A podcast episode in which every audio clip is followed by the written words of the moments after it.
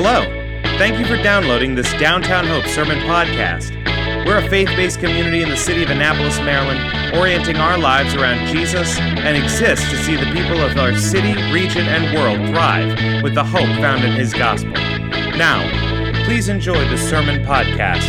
Good morning. One of the scariest roller coasters in the world is the Steel Dragon at the Nagashima Spa Land in Japan. Built in 2000, what makes it scary is that there is a one minute ride up the first hill and then a 300 foot drop, and then it continues on for four total minutes of the ride. I've condensed that and given a one minute of that ride. Please watch this video.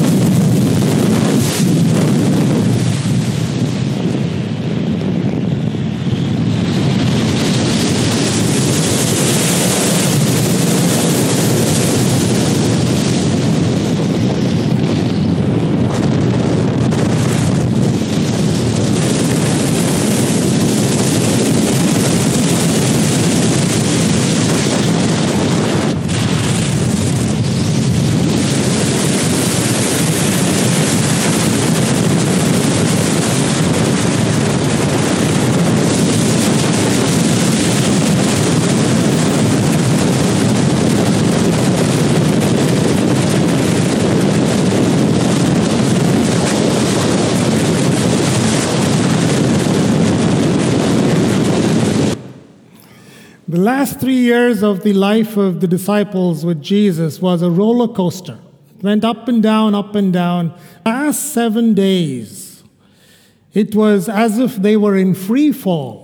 And without, without the presence of a bottom, it was as if they were just falling in a roller coaster ride. This morning, in a sermon entitled The Heart of the Matter, I want to look at an uh, incident on Easter Sunday that Jesus had with two disciples.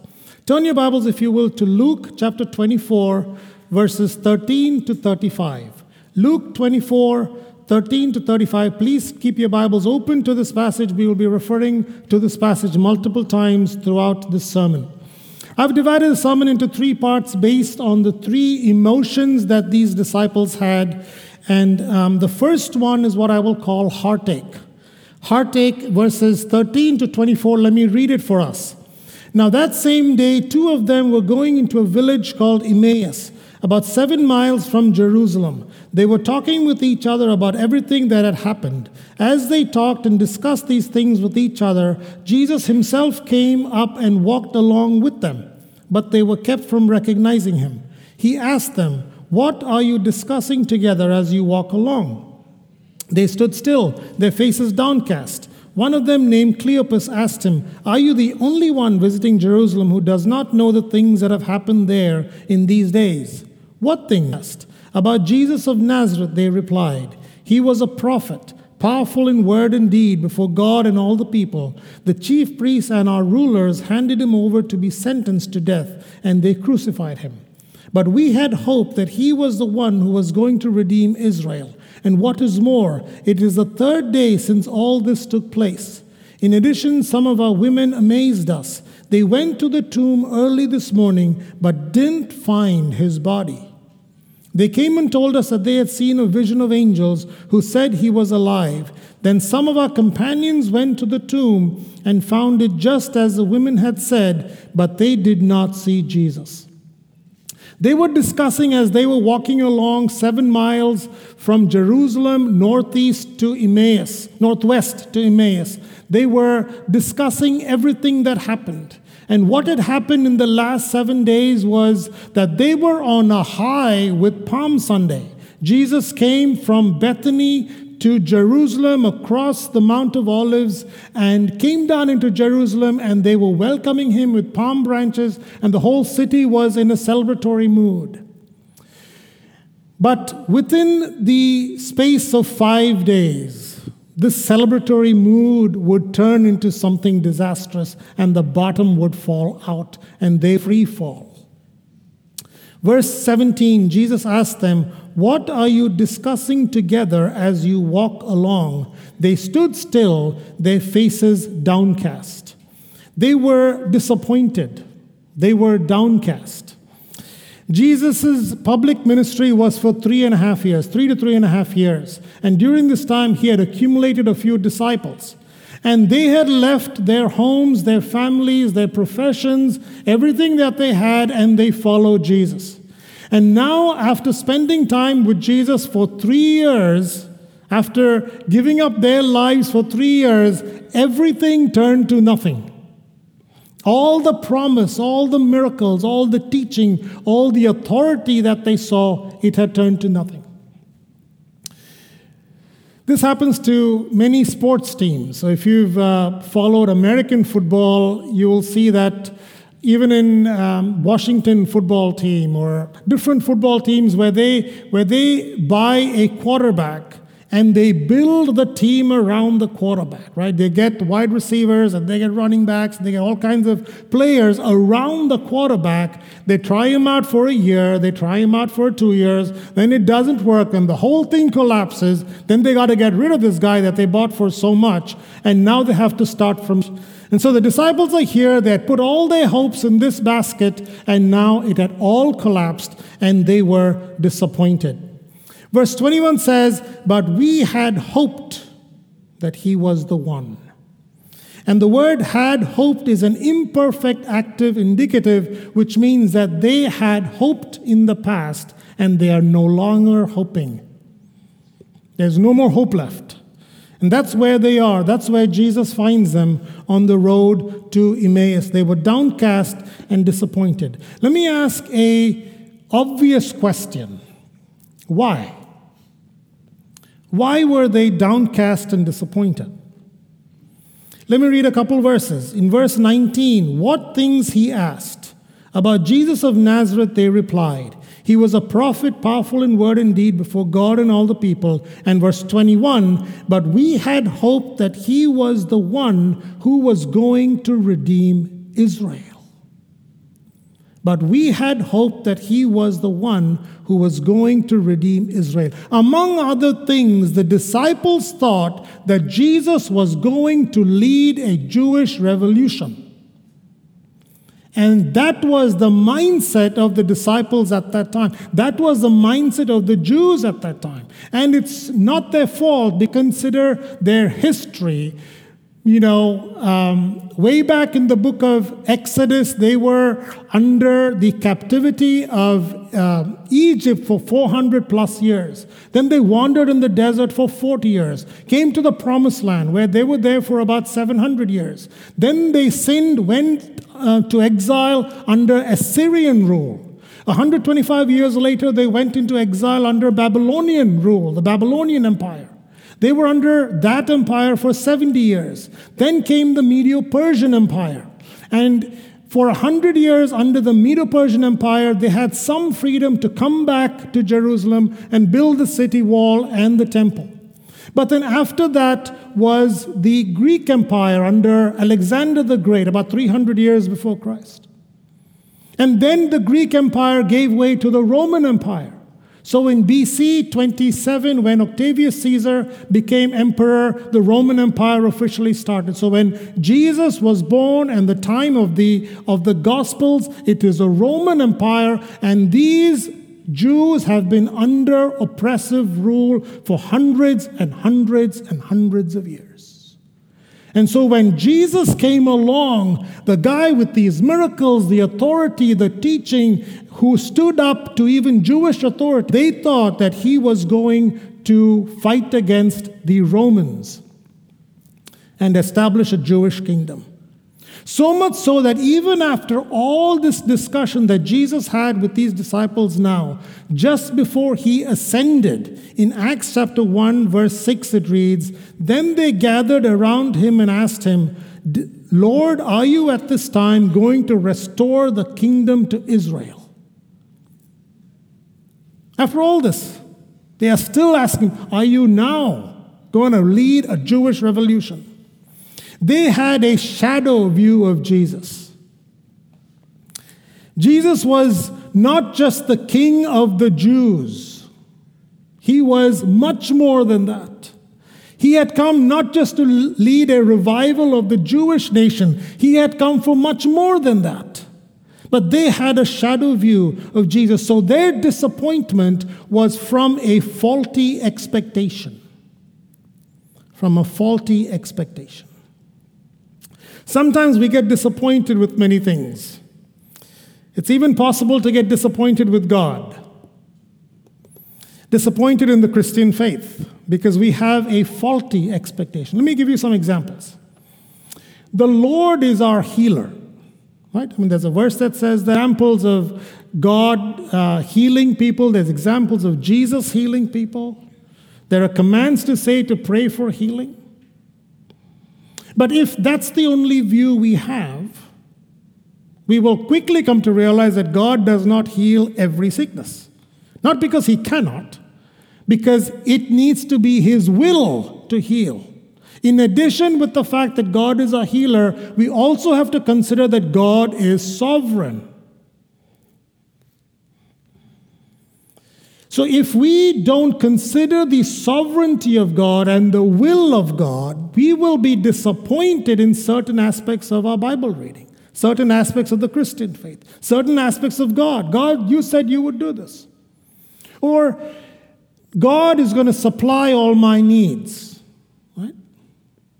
Well, that again is under the sovereignty of God. Is He supplying every need of the believers who are being persecuted in North Korea? I've got a friend who is um, helping about 1,800 refugees from Afghanistan across the border to a country that I won't name. And of these families that he has been rescuing in the last several months, about 120 of them could not get across. Nine of them, well, these are all Christians. All of them are Christians, believers, Afghani believers who are now trying to escape the country because of the Taliban. Nine of them he knows were executed because of their faith. And he knows several young daughters who are being sold, or who are, who are not sold, who are taken as wives. Does God answer every prayer? Does God answer every need? Does God answer every want? Does God answer every, uh, uh, every healing? No. It comes under the banner of the sovereignty of God. So if we have a, a, a pin size view, a pinhole view of the Bible or of God, we are going to be disappointed. We have to see the big picture. So these disciples had a faulty expectation. So Jesus was about to correct their faulty expectation. They had heartache, but now they had heartburn in verses 25 to 29. Let me read it for us. He said to them, How foolish you are, and to believe all that the prophets have spoken. Did not the Messiah have to suffer these things and then enter his glory? And beginning with Moses and all the prophets, he explained to them what was said in all the scriptures concerning himself. As they approached the village to which they were going, Jesus continued on as if, as if he were going farther, but they urged him strongly, Stay with us, for it is nearly evening. The day is almost over. So he went in to stay with them. And verse 32 they asked each other, Were not our hearts burning within us while he talked with us on the road and opened the scriptures to us? Jesus, in this conversation along the road to Emmaus, had some very strong um, words for them. And two things that Jesus critiqued them about is firstly, lack of knowledge or understanding.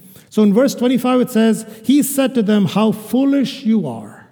Did not the Messiah have to suffer these things and enter his glory? How many times in the Psalms and the in the prophets it says that sufferings come first Glory is afterward. Jesus had talked to his disciples about his impending suffering. The Bible records at least three times when Jesus told the disciples, I am going to suffer and then I will rise again. Let's read the third of these times. In 18, verse 31, it reads Jesus took the twelve aside and told them, We are going up to Jerusalem, and everything that is written by the prophets about the Son of Man will be fulfilled. He will be delivered over to the Gentiles. They will mock him, insult him, spit on him, they will flog him, and kill him. I mean, he literally breaks down exactly what is going to happen numerous times and on the third day he will rise again. The Bible records three times that Jesus said this, but he probably said it numerous times.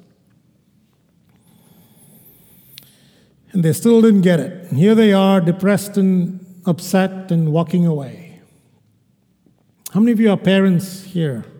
Parents here? Okay. Any new parents? New parents? Okay. Um, one of the things that separates a mediocre parent from a good parent is the ability to maintain an even tone of voice as you keep repeating the same instructions. Isn't that? Huh? Are you done with your dinner? Take your dishes, put them away. Next day, same thing. Are you done with your dinner? Take your dishes, put them away. Why are your clothes on the bathroom floor? Why are you closing the bathroom? I mean, every, just continue. Secondly, Jesus critiques them about their lack of belief. In verse 25, he said, He said to them, How foolish you are, and how slow to believe all that the prophets have spoken. They were slow to believe. They had the necessary knowledge up in their heads. But that didn't come down to a belief in the heart. We all know that you know, a healthy life is you gotta eat healthy and you gotta not be sedentary, right? We, there's nobody who is who is grown in America that doesn't know that. We all know that. But that can remain just a head knowledge, right? We, we know it. But until we believe it, it's completely useless knowledge. We, we know about it. That's great. But at some point, it's got to come down to belief in the heart. Hidden in this passage is an example of profound knowledge that the disciples had that they did not believe. Let me read it for us. Verse 21 And what is more, this is the third day since all this took place.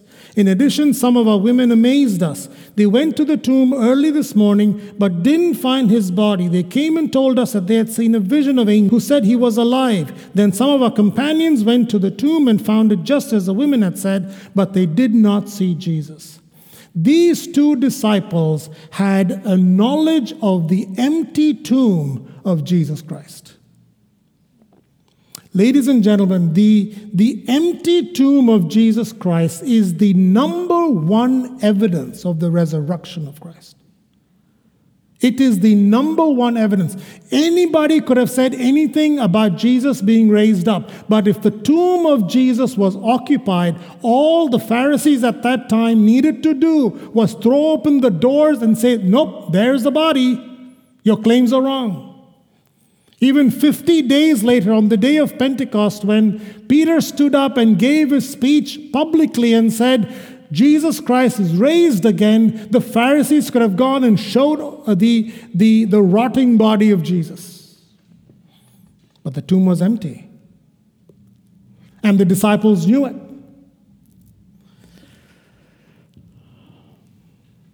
Not only did, did they know of the empty tomb, there were two sets of witnesses that corroborated that knowledge.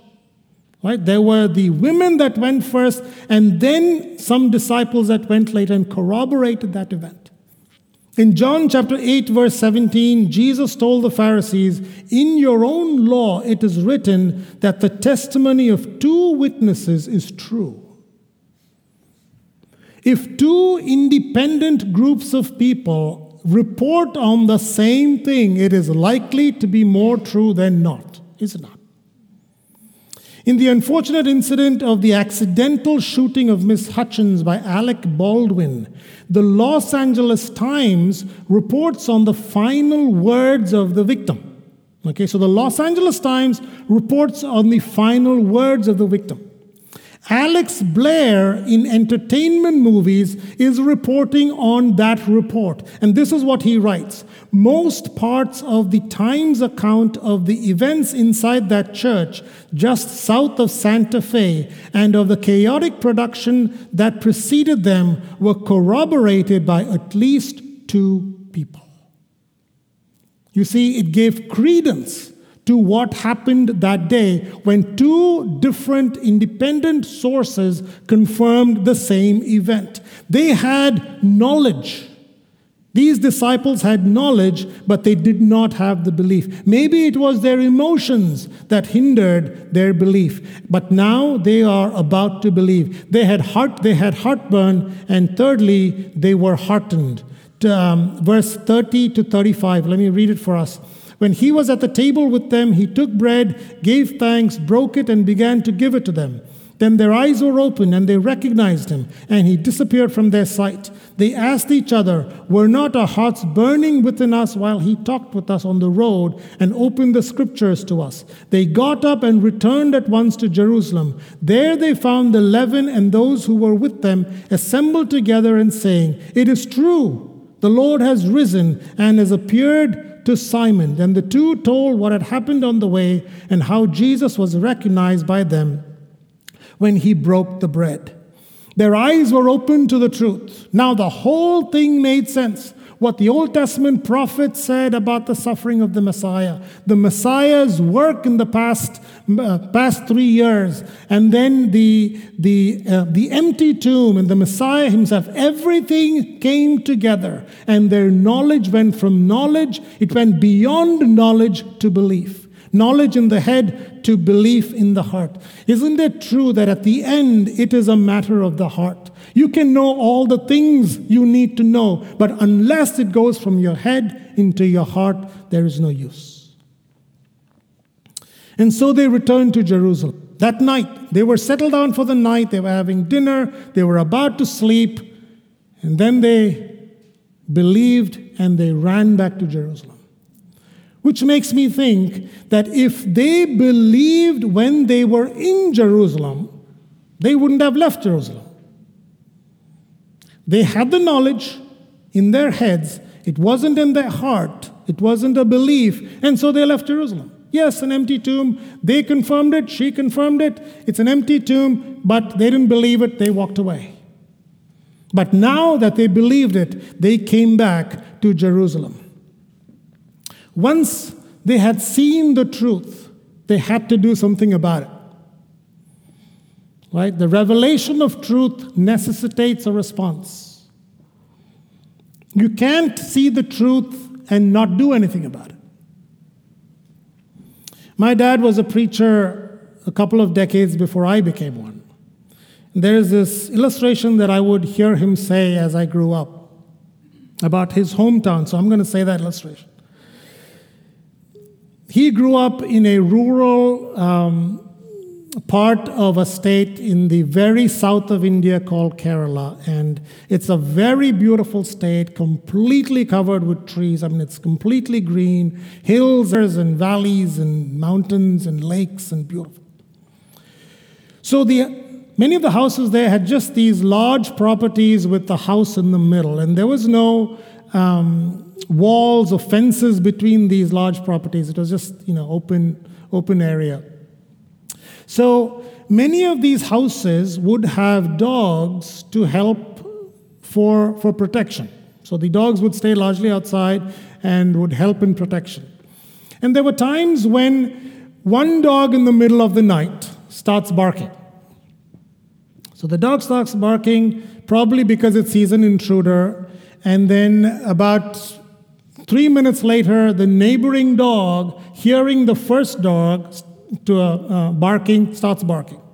Then the neighboring dog to that, about three minutes later, starts barking because it hears the second dog. And soon, in a space of about 15, 20 minutes, there is a whole chorus of dog barking that goes on in that, in that area. And this goes on for, for several minutes. But after that, the dogs, one by one, they stop barking. And soon all the dogs stop barking, except one. Right? Because that one dog had seen the reason to bark, had seen the intruder. It kept barking until something was done about it. Once we have seen the truth, one, once we have experienced the truth, we cannot keep quiet. What is the truth that we have seen that we now need to bark about and talk about? What is the truth? And that truth from this passage is the centrality, the uniqueness, and the lordship of Jesus Christ. The two oldest religions in the world are the Judeo Christian faith that started with the, the call of Abraham in Genesis 12, about 2,000 years before Christ and Hinduism, which is thousands of years old. But when you look at Hinduism, it is so complex and so many layers to it that there are multiple parts in Hinduism that do not cohere. Many parts of Hinduism contradict other parts of Hinduism. There is not one coherent message. And then you come to the Judeo Christian faith, from Abraham. And as Jesus showed here, he shows that he was the central theme. There is one theme that runs through the entire Bible, and that is Jesus. Unmistakably, Jesus.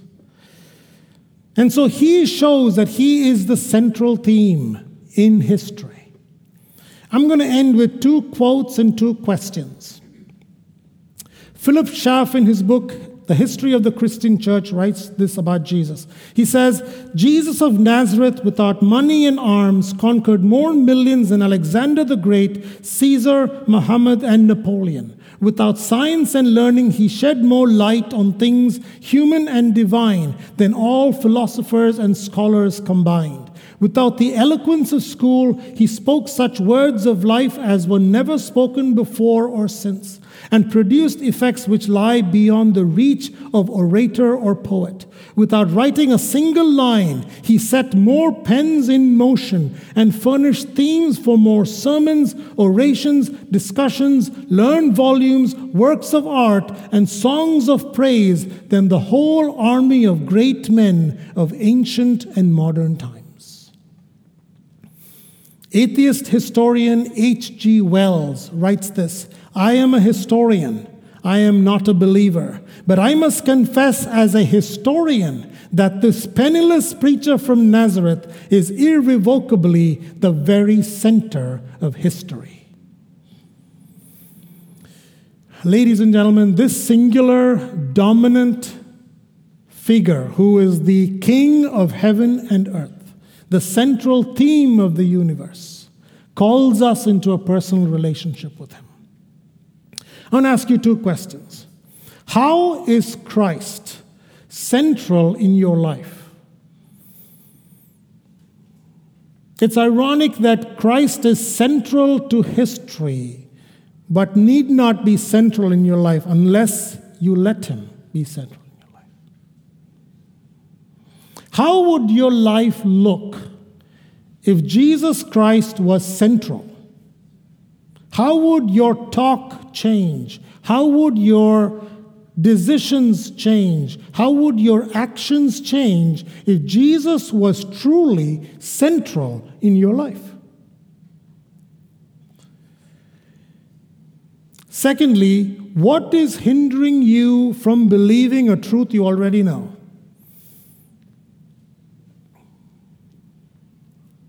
Truth in the head is completely useless until it gets down to the heart and you believe it in your heart. And the more we have been Christians, the longer we've heard sermons, the, the longer we've read, it's easier to just give a mental assent for something and say, yes, that was a good sermon. Or I like this about that sermon, I didn't like that about that sermon. Give a mental assent, agreement, disagreement, that's it. Forget about it. It is useless, right? Until it gets down to your heart. If we could go back and listen to a previous sermon and move from the mind to the heart, we would be much more changed than we are today. I'm going to give the opportunity for two groups of people to respond to the sermon. If there's anybody here who's never invited Jesus into your life, you can pray this prayer after me.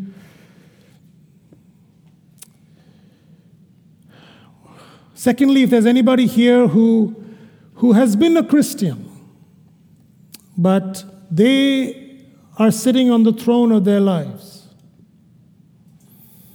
you've seen the truth. But the truth has become old news to you. Your heart has become deadened to the truth, if you will. You can also pray with us.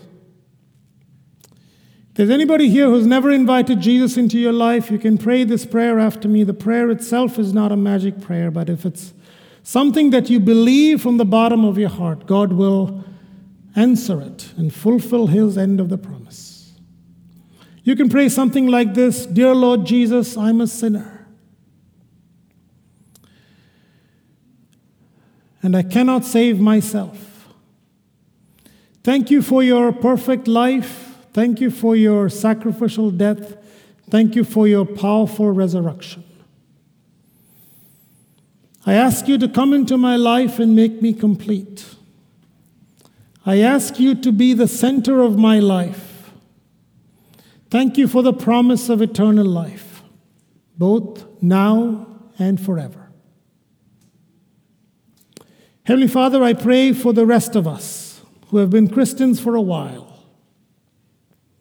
Help us not to merely give a mental assent to the things of God. Help us to let the Word of God come to our minds, have a knowledge of it, but help us to go beyond it, past the emotions, past the circumstance, uh, circumstances, past the past experiences that may hinder the belief it. Help us to believe the word that we have a knowledge of. In Jesus' name I pray. Amen. Amen.